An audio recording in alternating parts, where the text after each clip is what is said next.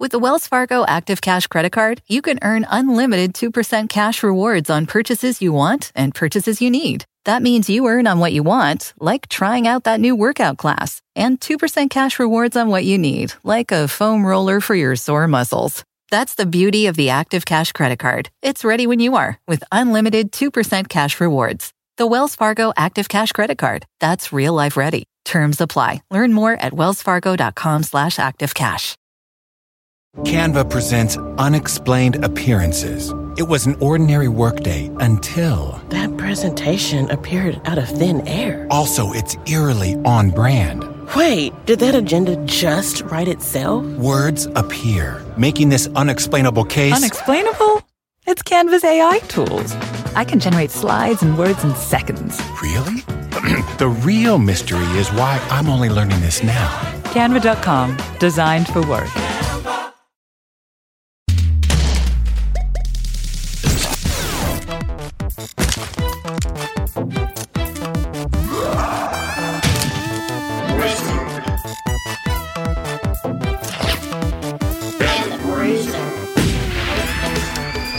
Then the children live and die.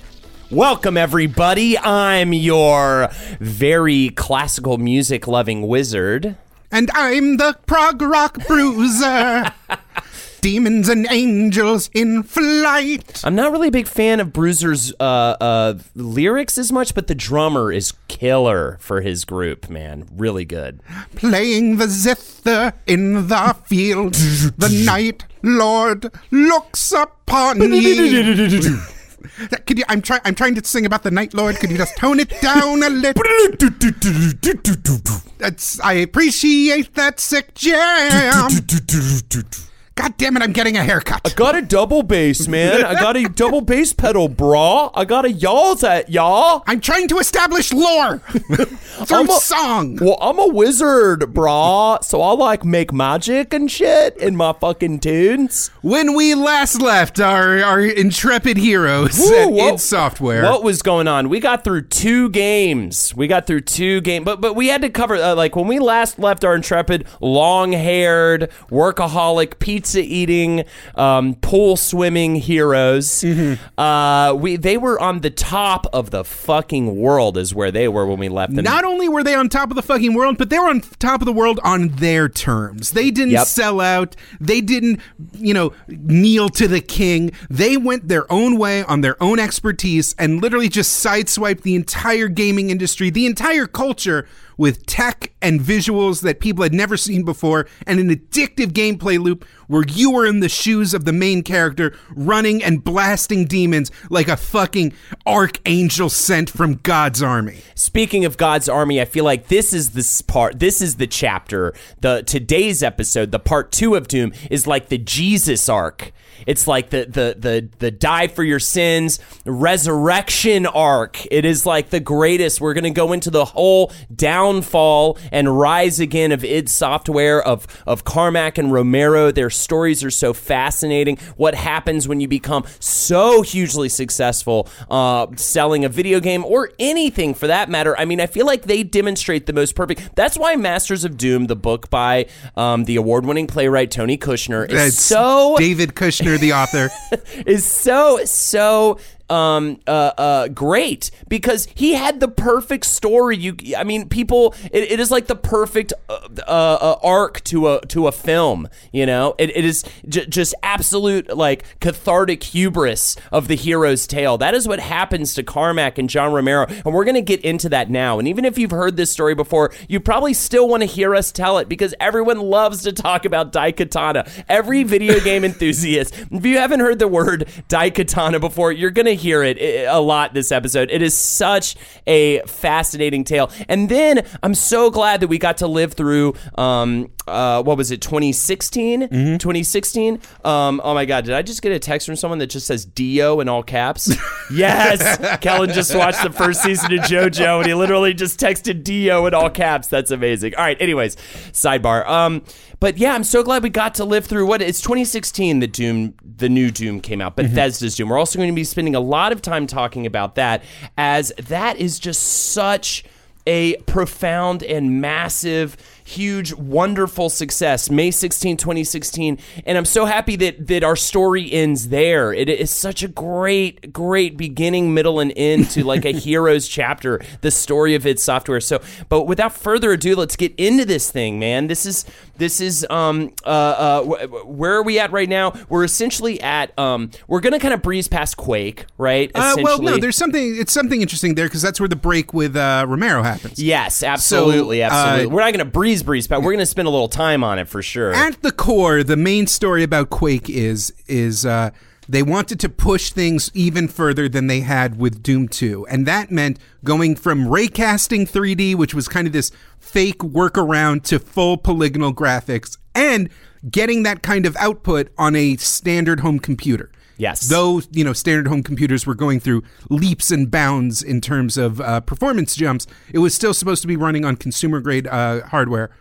That required a brand new engine by Carmack.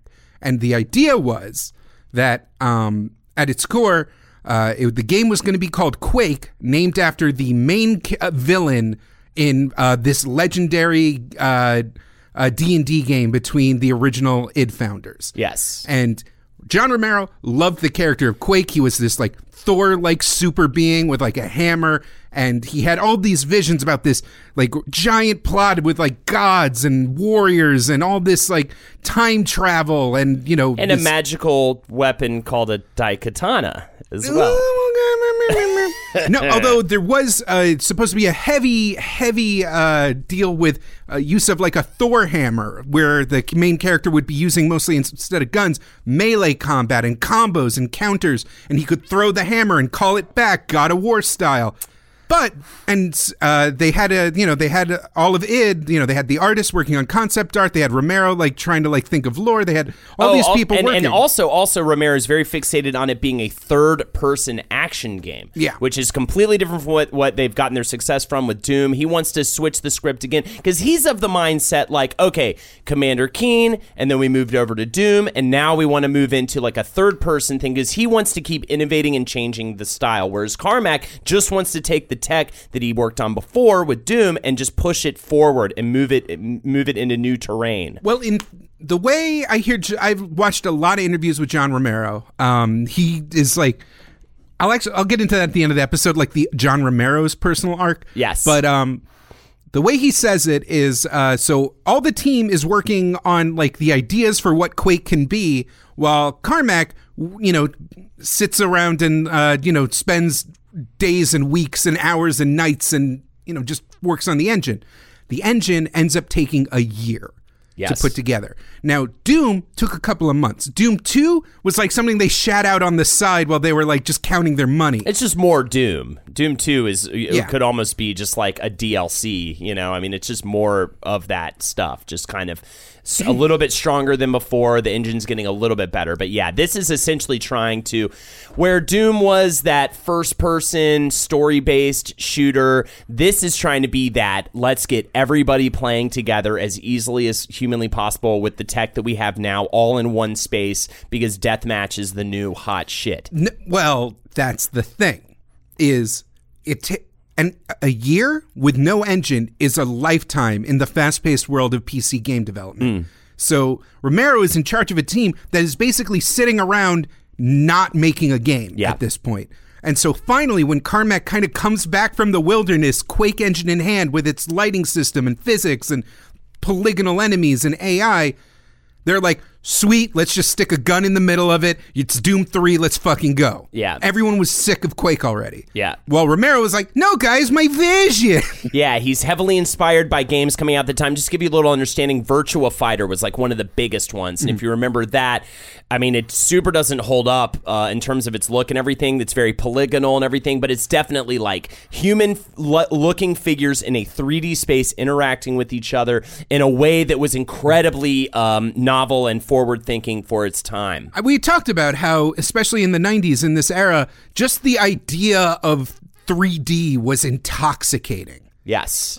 Huge. It was like, how do we just going to the arcade and seeing Virtua Fighter, I remember that being like mind-blowing and amazing. Virtua Fighter, Tekken, Virtua Cop. Yeah, just all polygons. It was literally a mode of portraying the world that we had never seen before. Think, like, I've often thought about this, that being a kid and seeing computer graphics develop was amazing because it was a way of showing action and humanity and characters and nature that wasn't like painting, it wasn't model building, it wasn't, nothing else had ever looked like that. And that was so new and so exciting. And so Quake, you know, so they needed to get those polygons, but it had taken so long to get the engine to work that everyone but Romero was basically like, just fucking more, just Doom. We'll just do Doom again. Yeah. Other things about Quake was the palette was incredibly limited. People talk about like the browns and grays. I remember playing it. Do you have a personal experience with Quake? I honestly, the same fat camp that I played Doom and Resident Evil in, they had Quake on a few of the computers and nobody touched it because Doom was just more fun. Yeah, I remember being really like, it put me in like a bad mood. Well, that was Trent Reznor's soundtrack on top of it. That as well. That specifically was about like a feeling of unease. It was like more ambient sound environments. But that grungy look, and I also remember at the time another like Doom clone, as they called it, the Star Wars Dark Forces also just bummed me out. There was like a planet. It was kind of a or Jedi Knight. Which one? No, I think it was Dark Forces. Okay. It's a first-person shooter, and again, it just had those grungy, grimy tile palettes. I remember there's one point where you're like just on this big, gross like burnt orange planet, and it's just the sounds are disparate and kind of bummer. And I just remember not being able, I remember playing them because like it was still like, whoa, this is a first person shooter, there's like puzzles, there's cool fighting and stuff, so I'd still play through them, but I always remember walking away just feeling like I just like sat under a dark cloud for an hour and now I'm sad. It turns out a big part of the limitations of the Quake engine was because of the lighting system they employed, which was revolutionary at the time. They could only use a very limited amount of colors because the other color slots, so to speak, that they could use was taken up by the different shades of the lighting system.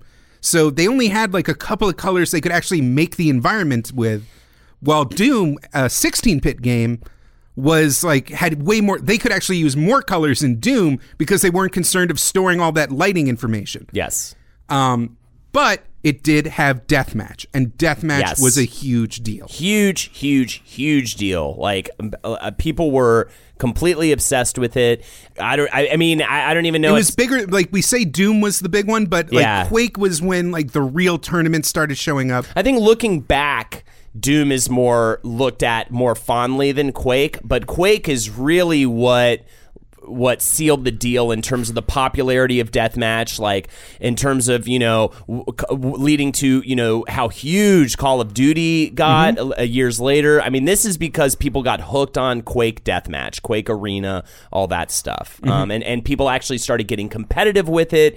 There starts becoming money involved in people being really good at video games at this point. This is kind of happening now. Where the first rumbling of esports starts coming up, and the idea that like, I was watching a bunch of clips from like MSNBC from the late 90s, and it's like, would you believe that the next athletes of tomorrow won't be passing a ball? They'll be typing on a keyboard. That's Fragmaster Steve has earned over $50 traveling America selling orb-based controllers.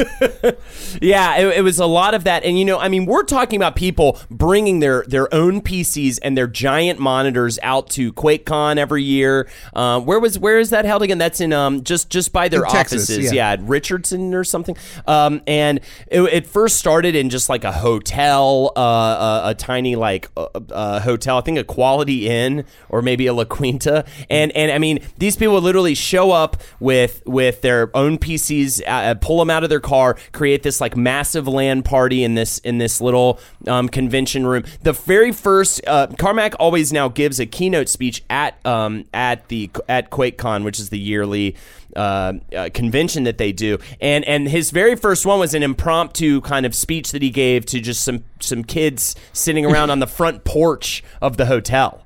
And that ended up leading to what would become a regular thing that he did. I mean, this started real bare bones, but very quickly, much like the story of Doom, very quickly caught fire. And all of a sudden, you know, that convention was getting bigger and bigger every year. And those competitions were getting bigger and more heated every year. And they were actually starting to, you know, some of the very first, and we'll kind of get into this more in a little bit, but, you know, they're starting what they call clans, mm-hmm. where it's groups of kids like all living together or living close by that were working together as teams, playing deathmatch and everything, and trying to be like the best clan. I mean, these sorts of things did not exist until Quake. I mean, this wasn't really something that was ever done, and all of it was kind of happening in a very novel way for the first time with the evolution of Quake's multiplayer. But frustrated with his experience with Quake, Romero kind of cashes out. Yes. You know, he was sick of having to compromise.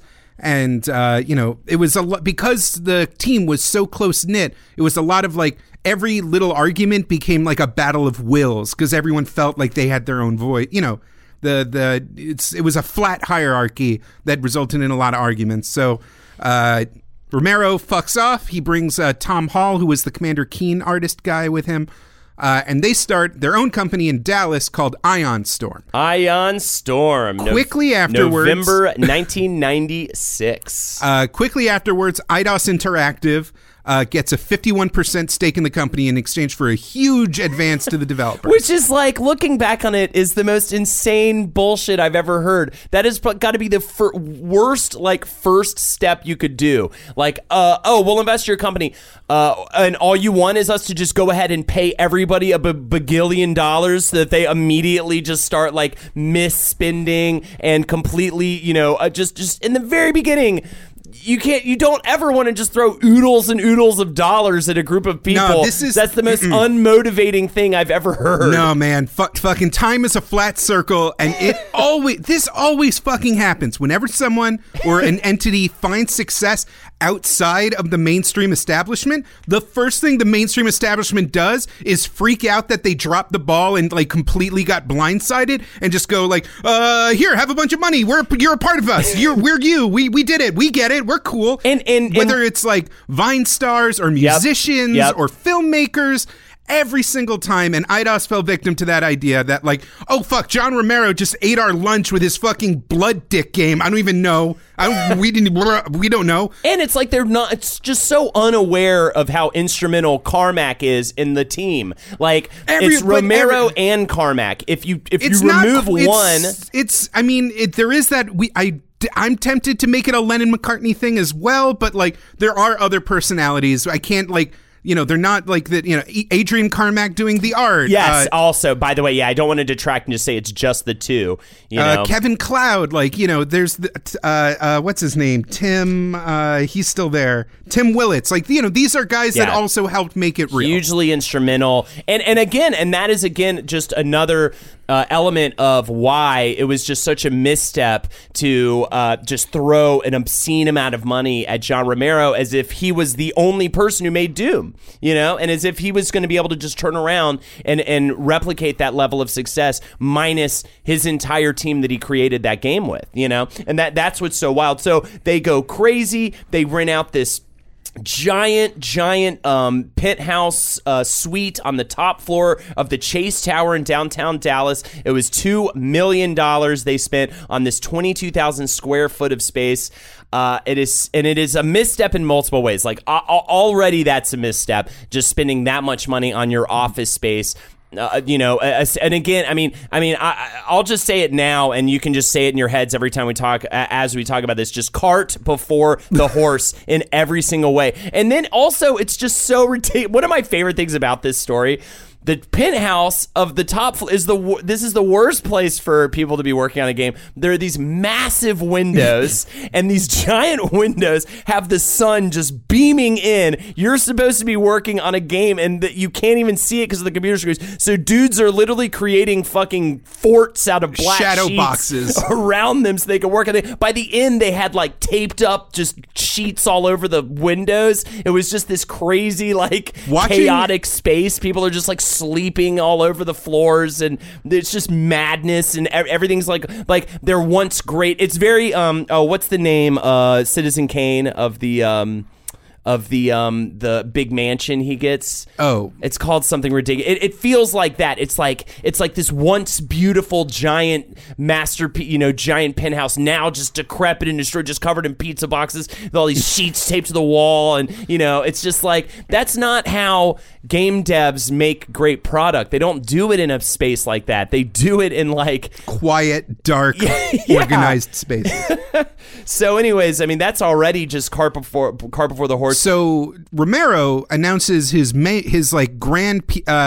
first major work after departing id, Daikatana, and he claims that he'll have it done within 7 months. He bases that assumption on the fact that Quake took like a year with like this many people, and he has so many more people, so it'll definitely be like he just did math. And Jake, they already have the Quake engine, so they don't even need to worry, right? Because they have this Quake engine. They're like, we're ready to go. We already got the engine. We're just going to make this happen. So just don't get distracted, guys, by the gaming room and the ping pong table and the 4 arcade machines and the changing area and the television room and the 2 telephone booths. There's also a shower room and a changing area. There's a crash room where you can go sleep. It's just like, it's just completely, I mean, honestly, though, as I describe this, I'm literally describing like the BuzzFeed offices now. I mean, this is more commonplace now, but incredibly distracting for a bunch of people who really solely need to be focusing on this game. It takes about 7 months, right? No, but they're still hyping it up. They're offering exclusives in gaming magazines. They put out advertisements such as the infamous. John Romero's about to make you his bitch. Just this in big red letters, and distributed in all these different games. So a PR person for the company came up with it, but Romero did sign off on it. Well, here's the deal. The ad itself was created by Mike Wilson, who in the later years, him and Romero have beefed online constantly. Really? They fucking hate each other. Really? And I think Romero resents that Wilson talked him into this iconically awful ad. I feel really bad for Romero about this whole thing, because it's so, I mean, it is probably the one of the, besides Doom, it's probably the thing he's most known for is this fucking advertisement, and he has since apologized profusely for this advertisement. He knows how much of a misstep it was. And it's just such a sign too of the shitty attitude of the 90s. It reminds me how much I fucking hated middle school, because it was just so important for you to be an asshole back then. Well, it was supposed to be this how do you do fellow kids kind of deal. They were trying to tap into the trash talking Quake culture. Well, because that's Romero, though. Also, Romero was very well known for his shit talking when he played competitive games, and so it was supposed to be more of a nod to that, which I think is not super wrong to want to maybe tap into, but it's just so bad. I mean, it's just yada yada yada. At a certain, despite their disagreements and spats, Mike Wilson actually goes on to create Gathering of Developers, Gamecock Media Group, and now he's actually one of the founders of Devolver Digital. Oh, wow. Which is kind of amazing, because, they're this amazing indie developer, indie publisher. Yeah, because they just kind of umbrella a lot of great indie devs. One of their hugest things is they have a very antagonistic marketing scheme. They'll publish really controversial games. They won't back down from any controversy. And I hope it was last E3, they had their own Devolver Digital conference where they just shat on the entire idea of E3 conferences. Yes. And it's working. Yeah. Devolver has a great reputation, I feel like, with the gaming community. I love their logo rules. The way they present themselves is great. So that shitty rebel energy actually, given enough time, finally, forged into something, palatable. There's an approach. It's an approach. Yeah. You have to do it right. I think it's just the difference between you want to tell the man to go fuck himself, not the gamer to go fuck them. You know what I mean? That is the difference. Sometimes, right? I do want to tell the gamer to go fuck themselves. They just launched the Battlefield trailer and everyone's being real dicks about it. Jake, I desperately want to tell the gamer to go fuck themselves, okay? All I think about is that, all right? Whenever I'm doing anything, if I'm vacuuming, doing the dishes, I just think, how could I tell the entire gaming community to rip their own penis off and just throw it at somebody? But I can't do that, Jake. We have to keep it cool.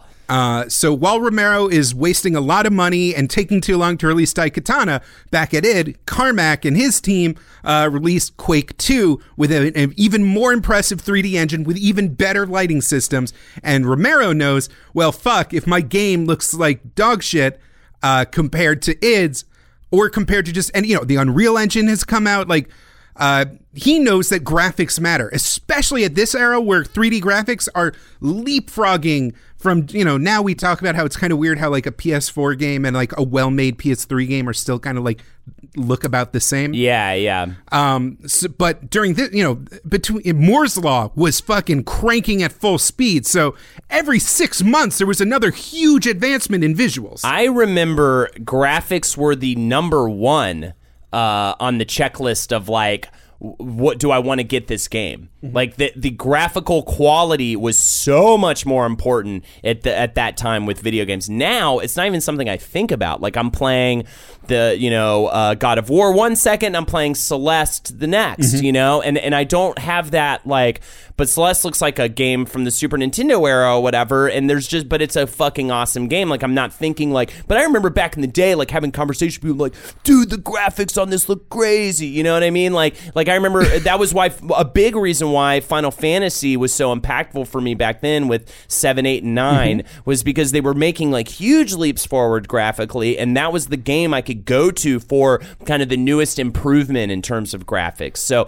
it was like, you could not put a game out that looked old. It made such a big difference. Kind of like, you know, it's kind of like back in the day, like when you were in high school, the difference between a 9th grader and a 10th grader, very big, right? Mm-hmm. But nowadays, it's like if I'm you know, talking to a 30-year-old or a you know, whatever, you don't notice that much of a difference, even though we're like 5 years apart, right? The internet is also kind of in a nascent stage. We're at like Web 1.0 right now, and because of the clan culture surrounding Quake, people are heavily invested in these shooter games. Clans just being groups of kids getting together and playing video games. Yeah. But still, people are invested. Like, is Unreal better than Quake? Is Quake 2 better than Quake? Yeah. It's where the fuck is Daikatana? Like, you know, people were invested in rumors. They were, you know, this was their lives. And one of the major red flags in Daikatana's troubled development cycle was the addition of Stevie Case to the Ion Storm team. Yes. Now, Stevie Case was the cool, hot gamer chick. Yep. You can Google her. She has fake yabos and bleach blonde hair at the time. So weird, man. So many pictorials, so many like photo, so many news stories, so many like covers of game magazines where she's like holding a gun and like making kissy lips and is like, "Get fragged, boys." But her story is actually kind of interesting because basically she was in college and her boyfriend like just played a lot of Doom, and her like she got looped into playing because you know, you needed a network and you needed enough people to have a deathmatch game. So happened that she ends up joining and getting really good with like the best Doom clan in the country, nigh the world, you know. So she, you know, it's all kind of by proximity. But of course, she's holding her own. She's not just like there as some kind of like novelty. I mean, she's like good at the game, you know. I mean, she's like legit. She just happens to be attractive as well. She happens to be attractive. And a woman. And any reporter that comes to a Quake convention, because eventually she moves on to Quake. Any reporter that comes to a Quake convention is going to be like, nerds. Oh, fuck. And actually interesting, like, oh, something that stands out and is worthy of writing a story about. Right. So she gets a lot of coverage. Yes. There is a famous showdown where at a meeting, one of her friends, like, literally just out of the blue was like, "Hey, John Romero, there's this girl and she could kick your ass. She wants to play you." And they had this famous one-on-one death match where it was Romero versus Stevie, and Stevie won 2 games out of 3. But the thing was, she was actually, I love this, the way she tells the story, because she was down. He had won the first game, and then she was super down on the second game, and he was about to win for, you know, full out. I think she was like 3 deaths away from losing. And he said, I don't know what it was. I wish he had said what he said, but he said "Suck something. Suck it down. I'm about to make you my bitch." Yeah, he said something sexist too. He said something along the lines. I don't want to alert you, but "Make you my bitch, suck it down" is sexist. It just sounds like, yeah, but that even sounds like just whatever, you know, I mean, compared to, I don't know. It's like, I guess the ultimate gamer insult is, "I'm going to talk to you like a woman I don't respect." So dear God, what they actually say to women. So she just was like, fuck this, and came way back and ended up taking it because of that, because of her need to not lose to this and be this kind of this flagship situation of like of you know, we're people too in the gaming community. Anyway, so that's very awesome. And then they ended up, of course, dating after that. And yeah, there's nothing wrong with you know, just like, hey there, you greasy weirdo who called me a bitch in the middle of a video game who's 9 years older than me. Let's start dating. Right. And this added to Romero's prestige. Oh, of course. That he had the hot gamer girlfriend. Yep. He has the Ferraris. He has the penthouse. We didn't even talk about the crazy Ferraris too. Yeah, they're both riding, Carmack and Romero, riding around in crazy Ferraris all the time, super expensive cars. So Romero is leaning into this rock star thing. Eidos is like giving them more and more money because they're like, cool, we have the rock star game guy. And the game just keeps getting delayed and delayed and delayed and delayed. And when it finally comes out in the year 2000, even then the Quake 2 engine is old as fuck. And all of the grand visions that John Romero had about his story and his characters turns out to be one of the most fucking garbage piles of dog shit you have ever had the horror of listening to. Dude, we were actually talking about it on my one of my last Twitch streams, and like every time I look at footage of that game, I can't believe how janky. And I mean, I guess at the same time, like if you compare it to other games of the time, it probably isn't quite so bad, but it just seems like way too much. It also just lacks like the flair that made Romero such an iconic persona. It's nothing but flair. That's the problem. Is but just not really. Like 10 minutes of blocky polygon people being like, Kage Mishima, you won't get away with this because my father was the father of the father who had forged the blade of the time of the generation, but the blood pact back then, and then fucking this old samurai guy being like, foolish, you will never defeat the father of the blade of the thing. And I think Romero worked best in a visual sense when it came to storytelling, and as soon as he was given the ability to like have like other people with the main character having conversations, and you know, being actual quote unquote acting. This is the most cringy thing too, is that the you know what Romero was really like overjoyed about was that you had two sidekicks, you had two characters that you could engage with and talk to. The fact that without Carmack, they didn't have like the technical chops to actually make an AI system that works. Yeah, your sidekicks would notoriously get caught behind walls, just like stuck indoors. You know, if either of them died, your game was over. And with bad AI, that means you have to just babysit these two blocky robot people. A giant, horrible escort mission. And this lesson wasn't really quite learned until some years in the forward. But a giant, like escort missions are, you know, notorious now to be just the worst kind of. They would run out of ammo if you just picked up ammo like you would in a normal video game. So you'd have to stand around and make sure that your fucking idiot robots got ammo boxes. The two characters also super fucking cringy, super, I'm sorry. Like you're going to hear like vitriol in my voice, but it's self-hatred that I'm like reflecting back at myself. Did you play this when it came out? I've only watched Let's Play footage because I didn't want to, we'll get to it. Anyway, it's Himiko and Superfly. So it's just like the classic, like, lock and load, bitch, like black guy voice. Hell yeah. You're cool, main hero. I'm a cool black guy. So it's even cooler when I say you're cool. Shaka-doo.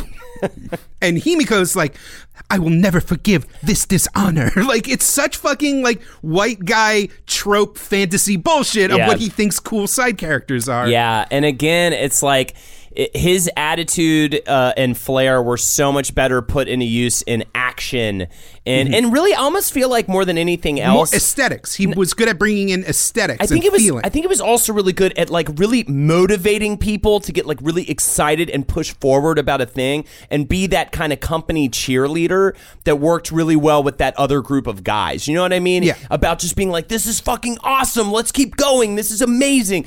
Everybody's ideas are really cool. Let's do more guns. Let's do more violence. Let's take it as far as we can go. Another thing, Daikatana. You know, let's yeah.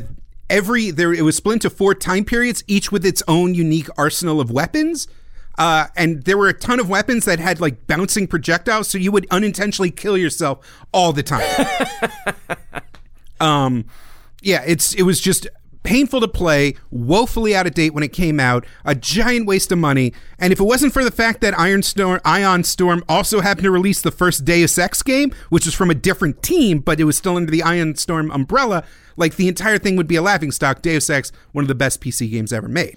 Yes. Back at id, Carmack is like so like done with like your human concerns of narrative that he basically by the time they get to Quake 3, it is just multiplayer. Yes, only multiplayer. At this point, they've pawned off Doom to Midway Games, San Diego studio, and they get to work on a game called Doom 64. Of course, Midway, known for Mortal Kombat, Rampage, Spy Hunter, NBA Jam, Cruisin', and Blitz. Pretty much all those games from the late 90s that were just fun. Just like fun sports, fun fighting games, you know, super over the top. So it seems like a pretty decent choice. It had supervision over it, but they got a little too big for their britches, mainly because I don't know how. I was trying to dig to find out why they ended up exclusively making it for the N64. I mean, I know Midway had obviously a pretty close relationship with Nintendo for some of the games they made, but I think it's Doom 64. It came out on the N64, which feels like such a huge misstep. Not that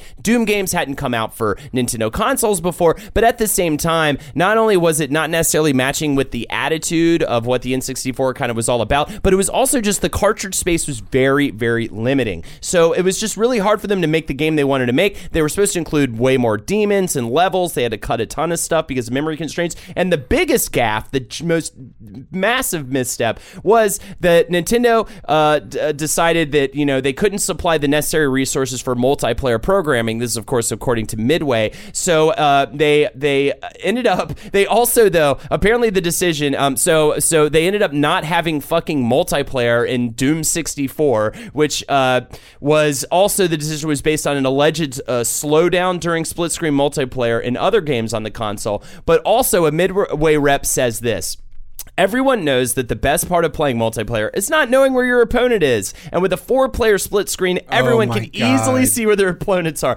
Do you know where this is leading? Dude, fucking Doom 64 comes out March 31st, 1997. GoldenEye 007 comes out August 25th, 1997. What a fucking gaffe. That is like the most important, like the hugest fucking thing about GoldenEye 007 and why it is like one of the most classic, renowned, is how good the multiplayer is on that game with split screen style.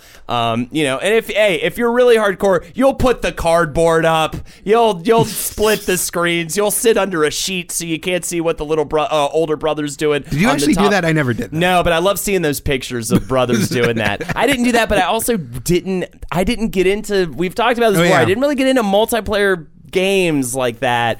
I was a lonely kid. All right. That's why I think I was much more of a solo story-based game player than a lot of other people. Even fighting games, I only really played the solo version of those fighting games. Rarely did I have someone else to play games against. So I didn't really get into that until later. So anyways, just Doom 64, just totally mishandled and just a poor execution on a lot of fronts. There are people that do appreciate Doom 64, and I wish this was just a gap in my research. I didn't have time to really dedicate to it, but they used a completely unique 3D engine to tell the story. And even though GoldenEye was doing the same thing, that team did solve a lot of issues with navigating a first-person shooter on a console.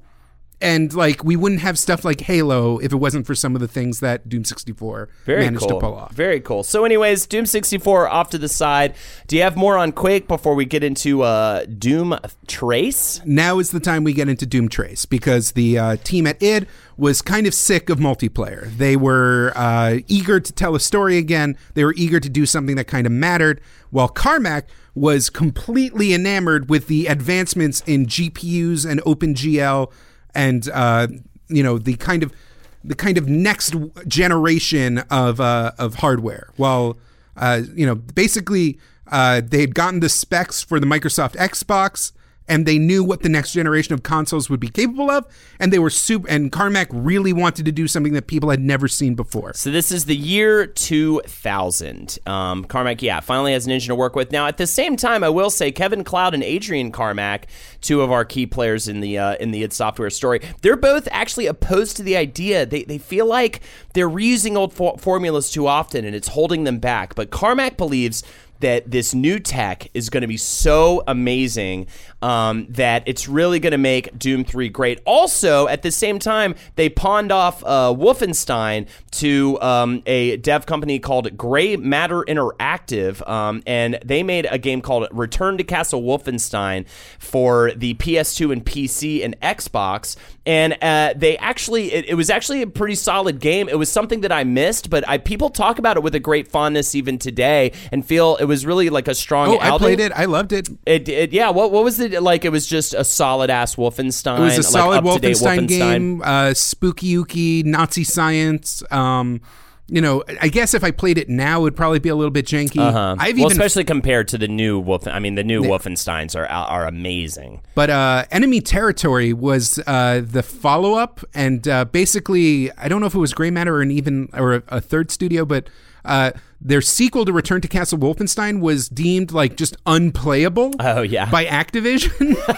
But the multiplayer was super solid, so they just released the multiplayer standalone for free, and it had a really good team-based, objective-based gameplay. I actually played a ton of that when I was a teen. Hello there, fellow wizards and fellow bruisers. It's me, Jake, here once again to talk about this week's sponsor, Keeps. Keeps was made for guys who want to stop their hair loss without having to resort to invasive procedures or just generic flimflam. These are scientifically proven treatments. In fact, the only two FDA-approved hair loss products clinically proven to keep the hair you have. This isn't BS, this is just science. And yes, it's completely safe. They're generic versions of medications that have been around for years, but now they've never been cheaper and easier to get. I've talked about my own experiences with hair loss and how the treatments offered by Keeps helped me take control of that, but it was always way too expensive and way too much of a hassle to get them and keep up with treatment. Now, but Keeps revolutionized this entire process. All you need to go through is a 5-minute sign-up process. You answer a few questions, you take a few photos, and then within days, you can start your treatment for just about $1 a day. You can start receiving medications that stop your hair loss, and in a few cases, even let you regrow the hair you've lost. Just a little. I know, no miracles. Time is of the essence. The more hair you lose, the less hair you keep. So if you want to stop this thing today, the easiest way to do it is to go to Keeps.com. Receive your first month of treatment free. That's right, a free month. All you got to do is go to Keeps.com/wizard. That's Keeps.com/wizard. A free month. You know, what are you even doing? Go to Keeps.com/wizard. Keeps. Hair today, hair tomorrow. So this kind of convinces Carmack, hey, I think we could bring Doom back and it'll be really solid. But at the same time, Kevin Cloud and Adrian Carmack are so resistant that Carmack and his employee and the other employees at id have to actually give them an ultimatum, either allow them to remake Doom or fire them. So they agreed to go ahead with it, but other people got fired in that process of that negotiation. It was real bloody. And this is all kind of also showing that id is in a really weird place. There's a lot of infighting going on. There's a lot of mistrust, a lot of, you know, secret meetings and things like that. It's just not a healthy working environment at this point. And again, going back to what I was saying about Romero being that kind of that person, that glue kind of keeping everybody together and motivated and excited. I feel like, again, that is why a part of why this is all going down. And I guess my thesis on this is that I feel like Carmack and Romero complete each other. And when they do, when this split happens, they both end up failing in different ways. Well, we'll keep talking about Doom 3. Yeah. So, I mean, Romero fails way harder than Carmack, but Doom 3 at the end of the day and into Doom, what Doom 4 was supposed to be, as we'll get into, is kind of Carmack's, like, lesser failing. You know what I mean? Well, this is I went back and checked, and as much as now today people will shit on Doom 3, I actually picked it up on Steam just to, like, play around with it, just to see what the fuss was, because I missed it back when it came out, and, like, it was genuinely unpleasant to play with my... Like, especially with the 2016 Doom in my head. Yeah. But I went back on Metacritic, and as of this recording, Doom 3 scores higher than Doom 2016. Wow. At the time, everyone loved it. At the time, people were really into it. I think more, I'm saying that his failing was more with the failure of Doom 4 because that game actually didn't even happen. Yeah. So anyways, they decide to go forward with it. And mostly what you got to know about this game is they step away from what Doom's all about in certain ways that definitely hurt the game in hindsight. They've got cutscenes, in-game dialogue, logs found throughout. They've got just a lot of story going on that really just kind of takes away from what made Doom, Doom. People actually, detractors refer to it as Call of Doom. No, that's Doom 4. That's Doom 4? Doom 4 is Call of Doom. Well, either way, it's kind of going more in the way of they're looking at the space around them, and they're not necessarily wrong for trying to do this with Doom, trying to kind of look at what's going on around them. Games are getting way more cinematic. I mean, if you think about it, we've got games like Metal Gear Solid and stuff like that where it's all about trying to make it more and more. I mean, I remember when I first played these games, I was like, wow, we're like playing a movie. And you know, that was much more the direction people were going into. They want, you know, arguably solid-ish voice acting and, you know, a story you could really follow and get behind. But that's not what makes Doom Doom. And that's why Bethesda crushes it so much later on. In an interview with Carmack, by interview, I mean in promotional videos made by id and Activision, Carmack says that the tripod upon which Doom 3 stands is his unified lighting engine, his new animation rigging system, and his innovation of in-game GUIs. Graphical user interface. He calls them GUIs. That's hilarious that he calls them GUIs. So let's basically throughout the game, there's you basically navigate the story and solve puzzles by walking up to computer terminals and picking up PDAs that instead of like cutting to a separate menu, it stays in engine. You can manipulate things. Exactly. Which is, it feels nice. Like a lot of games do that now. It's like a small touch that you would maybe mention in an episode like this about a game, but you wouldn't really be like, this is the core, like this is amazing thing. They did go bananas. There was over 500,000 lines of script code, and they generated more than 25,000 image files to create all of the different GUIs in it. Also, the lighting and shadowing. Most of the light sources in the game are computed in real time, which was very novel at the time. This allows light to cast shadows even on non-static objects such as monsters and machinery. Very impressive for the time. Again, and if you think to yourself, like, no, I think I remember an old game. Like, there were so many like tricks and hacks that people would do to like kind of make that work, but the actual idea in a major real-time action game to have like light sources bounce off walls and like reflect off of monsters and cast shadows over everything, that was very new and made things like way more realistic because, you know, they kind of leaned into it by making a lot of the game take place in darkness. Yes. And I will say, like, again, this is the kind of thing, kind of, you know what it reminds me of most recently is how God of War, it's all one shot, right? It's all one camera shot. Very technically impressive, very, very creative and interesting, but it's something that you might not even notice playing through the whole game unless someone told you. And also, it's not what makes God of War, like, game of the year level great. You know what I mean? Like, all of these different things make it fantastic. The story, the every, you know what I mean? Oh, you notice the lighting system because in the original game, which is the version I played, you can't hold a flashlight and your gun at the same time. So half the fucking game is just like bumping into a dark corner being like, oh, I guess I bumped into a corner, and then getting shot at by some other dark corner while you fucking switch between your flashlight and your gun being like, where's this fucker? And then there's the complex there's also, oh wait, are you still talking about lighting? Oh, the like the trick that they kept using was monster closets where like you'd walk into a room, you'd be like, okay, there's nothing here, and then a sliding door would pop up and there would be a fucking pinky or an imp just burst out of it, and you'd be like, oh shit, where'd he come from? And then you'd like investigate, and it was just like a rectangular space where the monster was just in theory standing still waiting for you so he could pop out of the door going blah. And is that also kind of the complex animations? I feel like the animations and the lighting kind of go hand in hand. Are they saying that it's just cutscenes, it's more like action happening in game as opposed to cutting to cutscenes essentially, or like no, especially at the time the animations were really fluid. The models reacted very well to, like, you know, if you hit a guy they would like react like you hit him. There were all these like set pieces where a monster would do a cool thing and burst through. What was it? I think it's Tim Willits was very proud, again, in a promotional video talking about this was Shrek quality animation running in real time. Shrek quality. Ha! Somebody. All right. And it was a visual, like, it, and this, we're still in the throes of graphics. Yes. Doom 3 genuinely did look like nothing else out there. Silent Hill 2 had come out. Resident Evil was a strong franchise. The idea of survival horror was novel. And even though Doom wasn't known as the survival horror franchise, the combination of slick graphics and, a gameplay loop that people weren't sick of meant a lot of sales, and it really, again, like I said, it reviewed extremely well. Sure. It just in hindsight, again, I keep saying in hindsight, it just wasn't what made Doom. Well, it could have been called anything else. No, they wanted to remake Doom. Another quote says that the story of Doom 3 takes place, this is Tim Willits, says the story of Doom 3 takes place as if the first two never happened.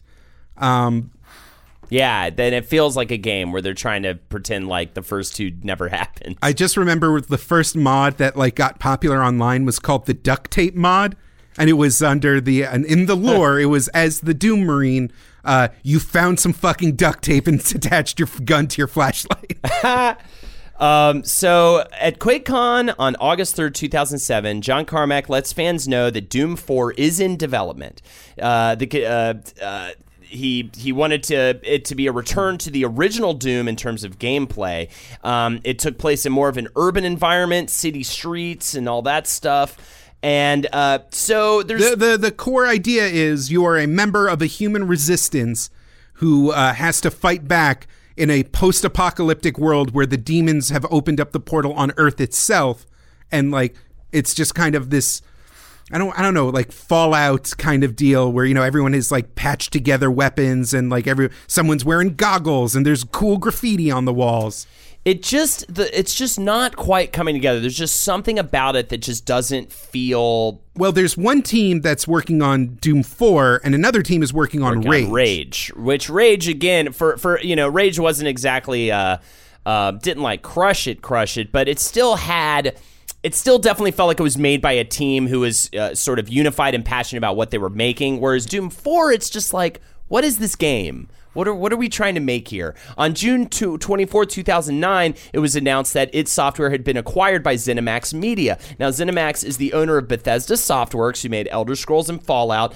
They're an American holding company established by the founders of Bethesda Softworks in 1999. So this is when we get to a cut to a few years later. 4 years later, actually, in 2013, not June, 2013, Kotaku publishes an article called 5 Years and Nothing to Show, How Doom 4 Got Off Track. And it notes that in 2011, they decided to completely reboot the game. Pete Hines, the VP of Bethesda, says... An earlier version of Doom 4 did not exhibit the quality and excitement that id and Bethesda intend to deliver and that Doom fans worldwide expect. As a result, id refocused its efforts on a new version of Doom 4 that promises to meet the very high expectations everyone has for this game and this franchise. When we're ready to talk about the Doom 4 id is making, we will let folks know. So now there's still sort of...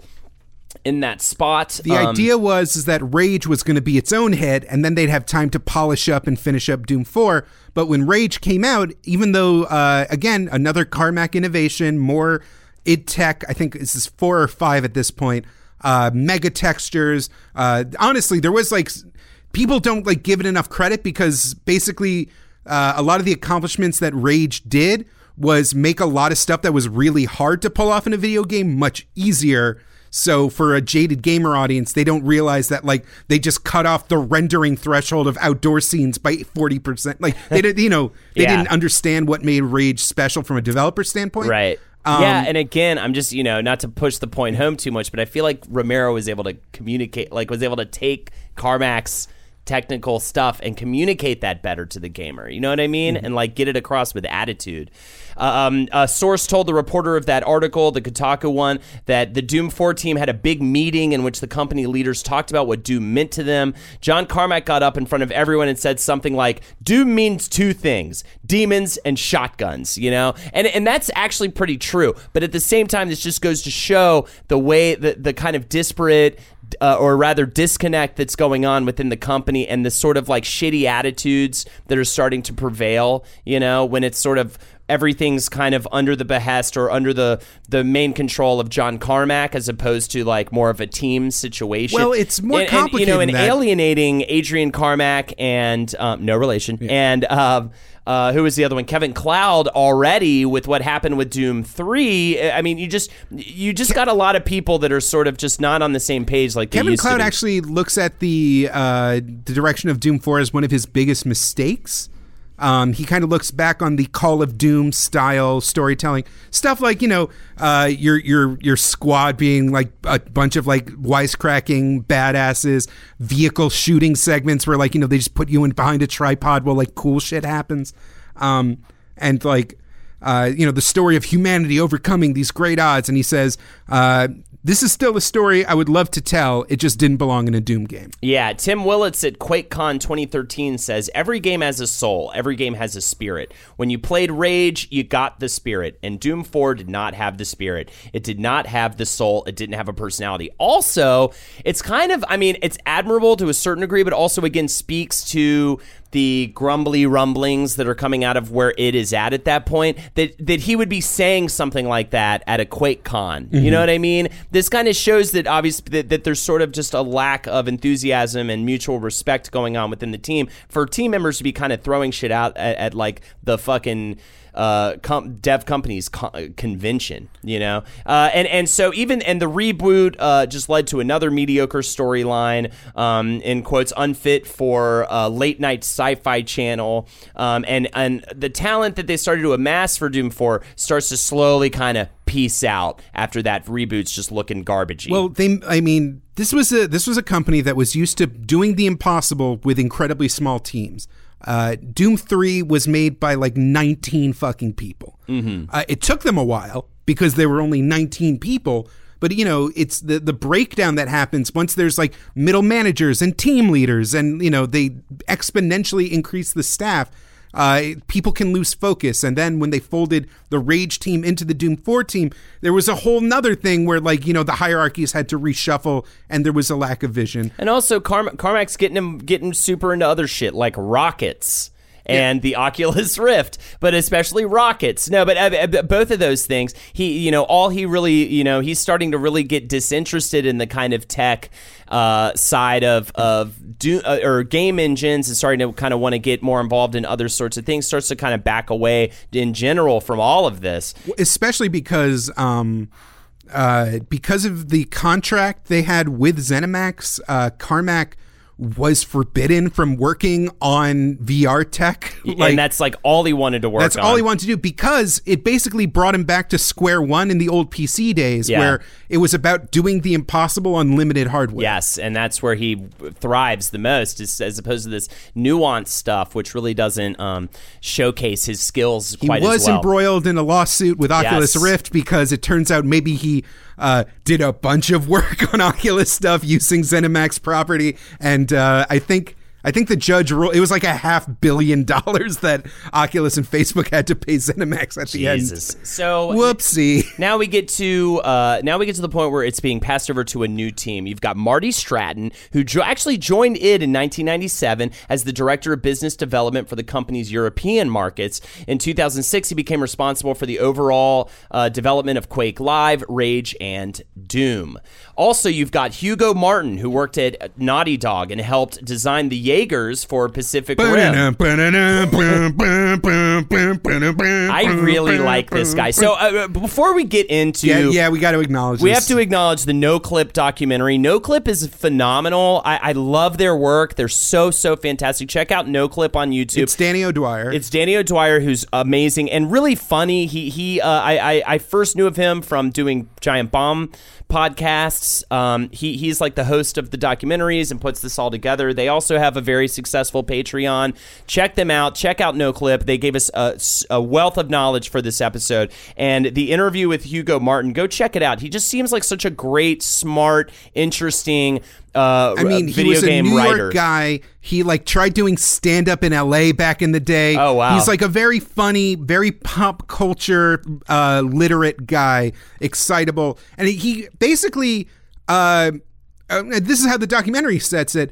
He gets, he did concept art, but then he gets hired as the creative director of the game. And it's all of a sudden it's his voice and his vision of where New Doom is going to be. And his vision is just fucking make it like the old Doom games. Yeah, he has such a great attitude about what the games were. It seems like he's the first person to really kind of step in and be like, no, the games are about this. The games are about just like blood and guts and fast fucking movement. We don't need to know the demon's motivation. No, he's heavily inspired, he's super inspired by fucking metal and rock and roll and all that kind of stuff. 80s movies, action movies, RoboCop. He-Man and the Masters of the Universe, and it's, all that kind of stuff. Just, again, hearkening back to kind of what Romero was all about, what Adrian Carmack was all about, just fucking blood, guts, attitude, just fun, and with like a sense of humor. And Doom always kind of had a bit of a sense of humor. You've got like John Romero putting himself into the game. No, that was the devs put his head in. Yeah, the devs put his head in. Because they hated him. Yeah. He then added the spooky backwards version of his voice as the sound effect.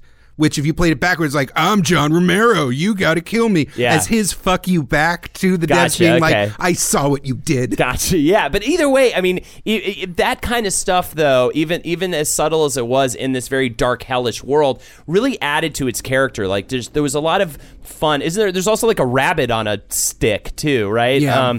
There was just little touches like that were like, no, these are a group of fun dudes who are very passionate about making this thing in some shitty house, and he really brought it back to that. They get into it.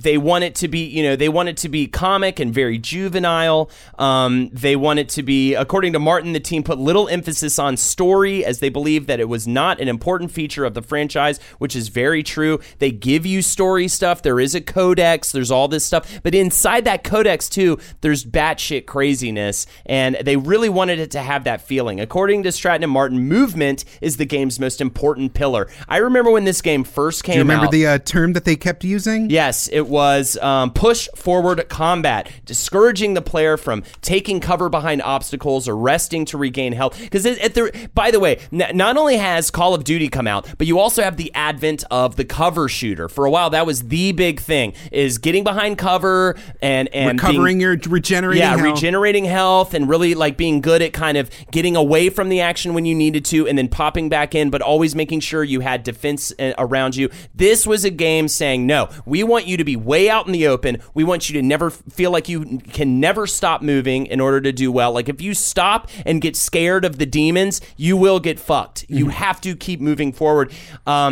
They wanted to keep the moving fast. And this was one of the other big, we're back to Doom. No reloading of weapons. Yeah. Again, another just pillar of FPS games. Still is. Hold down M1 and just fucking go nuts. Go, man. Let's not reload this gun. We fucking move, man. And I'm getting excited because I remember when this fucking game came out and it was so exciting. It was just so perfectly a love letter to the games that we all enjoy, to the Doom that we all knew and loved. It had everything, the attitude, but not just the attitude. It wasn't just that it was like hell and fuck yeah, it was, and metal music. It was these mechanics I'm describing is what really pushed it home. It was like, and I think that Doom really needed to just distance itself from itself for a certain number of years in order to be important again and be something people needed. We needed to get all these innovations to happen in first-person shooters in order to be able to enjoy what Doom is again, which is all of these things. And of course, also the push forward combat. Just real quick is also extended by the glory kills, which was a way to get health and ammo back. You're not going to get health and ammo by looking around the level and, you know, finding it hidden in places. No, you're going to get health and ammo back by getting right up in the fucking monster's face and murdering it in the coolest way humanly possible, you know? And again, this just really keeps you in the mode of, in the Doom mode, which is just get right up in the fucking action and never stop. The Hugo Martin in the interviews talks about how, like, the core thing is you bought a Doom game. You know what a Doom game is. We know you bought a Doom game. Why pretend that it's anything different? And yeah.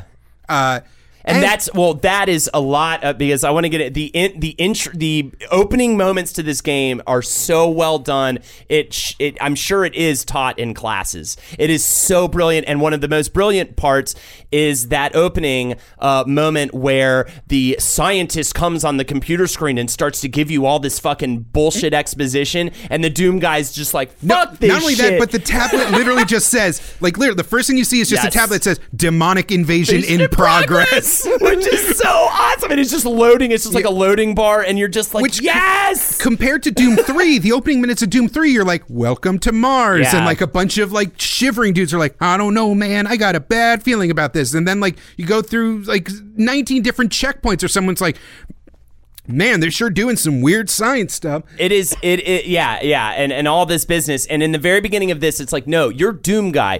All we know about Doom Guy is he fucking gets a hard rod by killing demons. That's all he gives a shit about is murdering demons. He doesn't give a fuck about the story. He doesn't give a fuck about what these scientists have to say. He can't wait to kill these scientists. If he saw the scientists, he'd punch right through him. He doesn't give a fuck. And that's what just literally made me go, yeah! Like I stood, like it just, it's so exciting and so smart and so well done, and just everything about the opening moments, they so perfectly in action teach you the basic elements of the game, introduce you to the character phenomenally, and just get you completely into the mode of what this game is going to be. And especially with the whole, I mean, it's all hilarious. Like you wake up and there's like an altar around, you know, the Doom guy's suit.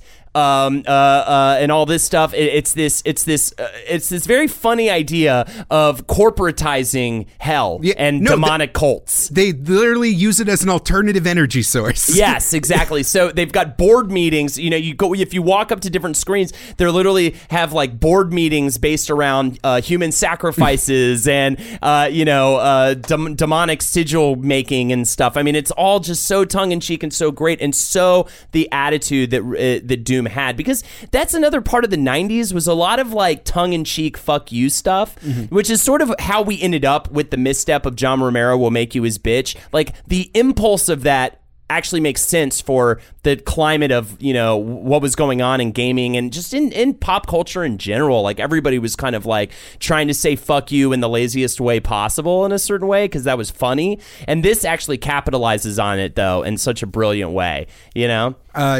Also amazing is the soundtrack by Mick Gordon, running stuff like chainsaws and synthesizers through guitar pedals, making a ton of audio callbacks to the games that came before it.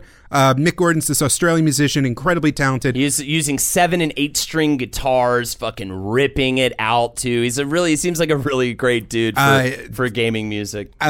He did one of my favorite songs ever in a video game, which is I'm Back to Rise. From the Killer Instinct soundtrack. It's just a fucking jam that'll get you pumped up harder than anything else. And you know, I talk so lovingly about the intro to this game when he fucking smashes the fucking computer screen, and you hear that's that. That's the second time. Fuck he does you, it. What's the word? Exposition. He smashes the computer screen, cocks his shotgun, and you hear this fucking metal rip through the goddamn screen, and the title comes up. Dude, it is again, I'm like getting like tingle. It is so impressive and so smart and so well done. Not to mention the game itself is amazing to play. The way that the different enemy types have like a telegraphed movement pattern, the way that the arenas they kind of put you in allow you to like freely move about. You have so much verticality. Like they upped the challenge. They made it very difficult. I actually want to go back and play it on PC on normal because I ended up ratcheting down the difficulty for my playthrough on console. Yeah, but you just had to get through it. Because I just wanted to enjoy it and just feel like a badass murdering monsters. But now I want to go back for the challenge because they really made sure to say, yeah, this is like, again, another like, hey, fuck you, it's Doom. Like they made it hard, man. But the weapons upgrade system allowed you to kind of tweak each gun and so it adapted to your playstyle. So you always feel in control. You always feel like the way I ended up getting the grenade launcher on my shotgun. I ended up getting like the area of effect clear on the plasma rifle. And like as I'm running around and shooting, like I know how everything works and it's feeling the way I want it to feel. And again, just how good they were at making you like scratching the nostalgia itch. They even include each game's level contains a hidden lever, which opens an area extracted from a classic level in the original Doom or Doom 2. So you actually get to fucking play real old school Doom levels within the game, which is super fun. Also, I can't believe we haven't said this acronym yet, but they bring back the classic guns like the BFG. I don't think we mentioned the big fucking gun in our first Doom episode, by the way, which is we kind didn't of mention the movie starring The Rock either. You know, sometimes things fall through the cracks. And they shit. Do we have to do? No, that movie's real bad. I don't know, man. We keep saying we do. People like giggle. Can we just do another episode on The Rock, Dwayne The Rock Johnson, and act like the first one didn't exist, so we can just like do research on him again? But yeah, the way they introduce the BFG to you is really fucking great. They just give you a room to just blast open when they give it to you. The super shotgun, the chainsaw is very smartly used in the game. The chainsaw is a mechanic in and of itself because the original Doom games, it's iconic that you have the chainsaw, but you never actually take it out once you have like a good stock of ammunition. But for this game, it actually gives you, again, you use it to saw through enemies and it'll give you a massive amount of ammunition to work with. So you actually need to use it throughout the game in order just to get your fucking, essentially just get all of your ammo back. And it's such a great thing to switch to and use, and you're using it all the time. It basically gives the game its own weird version of inventory management and resource management while like hiding behind just flat out adrenaline action gameplay. And you know, going back to some of the inspirations, it was actually very inspired by The Last Boy Scout with Bruce Willis. They kept bringing this up in the documentary and in interviews. So it's essentially just like, it's just very self-aware. And another movie that I think a Shane Black movie starring Bruce Willis. And another movie I think that perfectly resonates with like the tongue-in-cheek big fun action, but also seriousness mixed in, was using RoboCop as an inspiration. They very specifically use as inspirations when RoboCop becomes RoboCop. You just see from RoboCop's point of view and all how others perceive him, how the scientists are seeing him and working on him, and kind of building him up to be this amazing thing. So by the time you see him in action, you're already have all these like all this exposition built in that was kind of done very naturally, and you get the same thing you've got from Doom Guy's perspective, and you've got that sort of thing happening. You find in the codexes talking about you as the Doom Slayer. In the demon levels, you find how the demons have perceived you as this great destroyer. Yes, which is an amazing piece of flavor. Good. And again, also just in general, like RoboCop really exemplifies the comedy in an action film done in a sci-fi action film done very, very right. It's such a perfect influence for what that game is. So at QuakeCon 2014. They finally had the new direction down. You know, they were going to tweak the graphics. They were going to tweak the level design. They still had some, like, a lot of polish to put on it. But, like, new Doom was finally going to be shown for the first time. They made everyone turn off their cameras. They shut down the Twitch stream. And this embattled id team that had been, like, through thick and thin, like, basically the survivors of this marsh, just kind of, like, sat quietly and were like, well, this is it. And they show the footage. It's very similar to the E3 trailer that came out, I think, in 2015. Mm-hmm. And there's like a moment of silence, and the entire crowd leaps to their feet and just roars with approval. It's so awesome. And it's like, it's amazing that this company that had been through so much and morphed and like should have just, you know, so many other, like, so, it should have been like so many failures before it. but like they managed to redeem themselves. It's such a phenomenal showcase. You know, there are definitely missteps there. There's a multiplayer that's not really that great and that doesn't. Don't you dare besmirch Snap Maps. And then there's Snap Maps, but I like what Snap Maps is trying to do because I feel like Snap Maps is making a nod to the mods that came with Doom, and it's kind of saying like, oh, this is our version of that. We're gonna let you build your own levels and do all that sort of thing. And I think that it's really wonderful that it's in there. It didn't really get utilized super a whole lot, but you could like create your own levels, upload them, people could edit them. It was very much a nod to the enthusiastic modding community from before. It came out and did great. I mean, I love it. It even worked on the Switch. How the fuck did that happen? Yeah, it came out. Yeah, not too long ago. It came out on the Switch. People really fucking love it. I mean, I feel like we could do our own episode on the Wolfenstein remakes as well, but those also came out and were fantastic. And the new Colossus was one of the best games of last year. Can I admit something? I didn't realize that the Doom remake was made by what it's technically is still the original id team. Yeah, yeah. I just thought that studio had been bought and consolidated and offshot. Yeah. And instead, it really was like a combination of people who worked on Rage and Doom 3, or the failed Doom 4, rather, kind of pulled all together to make this. And it shows. And it's a really wonderful game. Doom. And they're going with Rage 2, which is so weird. So weird. So bizarre. So, yeah, that's its whole other thing. I'm interested to see what happens with that. I'm sure they've got to make another Doom. I'm sure they will. Doom VFR was released on December 1st, 2017. It is a VR adaptation for the PlayStation VR and HTC Vive. I don't really have a lot on that, but they did do Doom VR. I feel like it's sort of immediately, I've heard it's not that bad, but I feel like it immediately takes away from what Doom's all about, which is movement. But when you're in a Vive or whatever, you're teleporting around. They do a dashy thing. Yeah, they do like the glory kills or whatever. But I mean, it literally is like contradictory to what Doom is sort of all about. So, on August 7th, 2013, John Carmack joined Oculus. We talked about that. John Romero ends up moving with his current wife to Ireland, supporting the local game dev scene out there, living a much quieter Stevie life. Case, shortly after Daikatana kind of became a giant embarrassment, moved to Silicon Valley and is raising her daughter.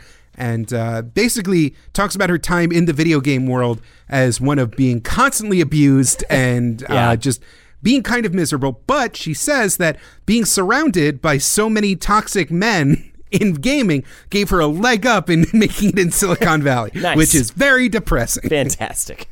And I think all John parties... John Romero married... his wife Brenda in like 2012, I believe. Mm-hmm. He's raising three different kids from three different marriages. Yeah, as well as Brenda's kids from her marriage. Most of them are involved in game making in some way or another, and he's releasing games with one of his kids in Galway. Yeah. There you go. So everybody seems to be... He's mellowed out. Like watching an interview with him now, he seems like just like... lot. Like just an old hippie guy that's just like, yeah, it's all good. And I think he really loves his legacy. Definitely, you know, they asked him like on the No Clip documentary. There's a separate No Clip documentary just about him and his life now. And they asked him like, you know, do you hate always having to talk about this stuff that you did? And he was like, absolutely not. He's like, I'm such a huge metal fan and rock and roll fan. And he brought up one guy from Whitesnake, and he's like, I watch all these interviews with him, and I see him answering the same questions over and over again, and you know, it kind of inspires me to be like super cool with that sort of thing.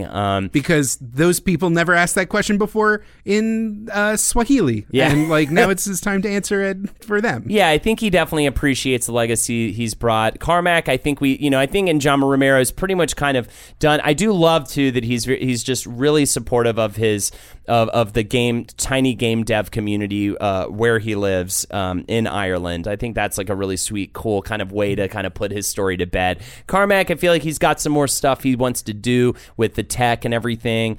I'm interested to see what comes out on his side now. But yes, very into VR and rockets. So we'll see what happens there with the innovations.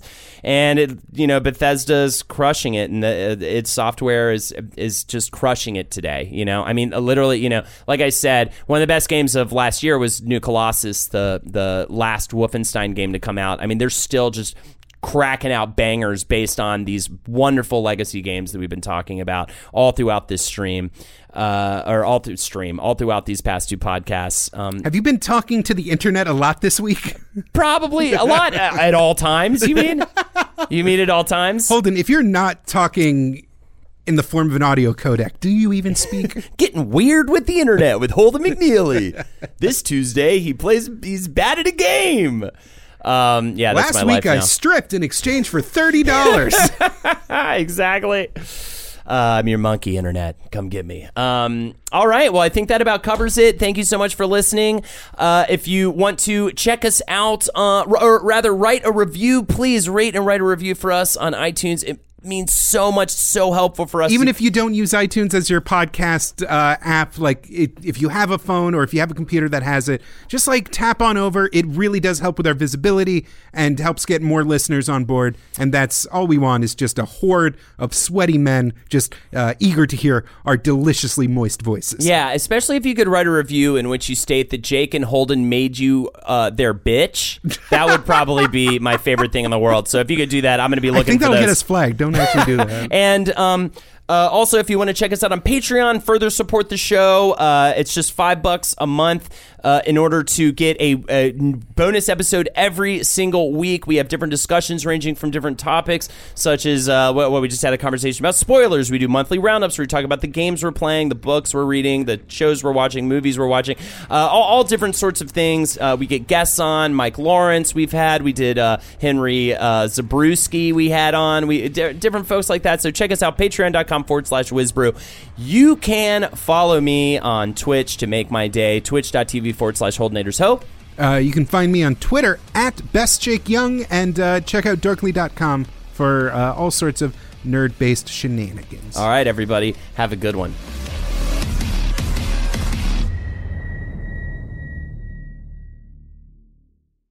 With the Wells Fargo Active Cash Credit Card, you can earn unlimited 2% cash rewards on purchases you want and purchases you need. That means you earn 2% cash rewards on what you want, like season tickets to watch your favorite team, and 2% cash rewards on what you need, like paying for parking. That's the beauty of the Active Cash Credit Card. It's ready when you are, with unlimited 2% cash rewards. The Wells Fargo Active Cash Credit Card. That's real life ready. Terms apply. Learn more at wellsfargo.com/activecash.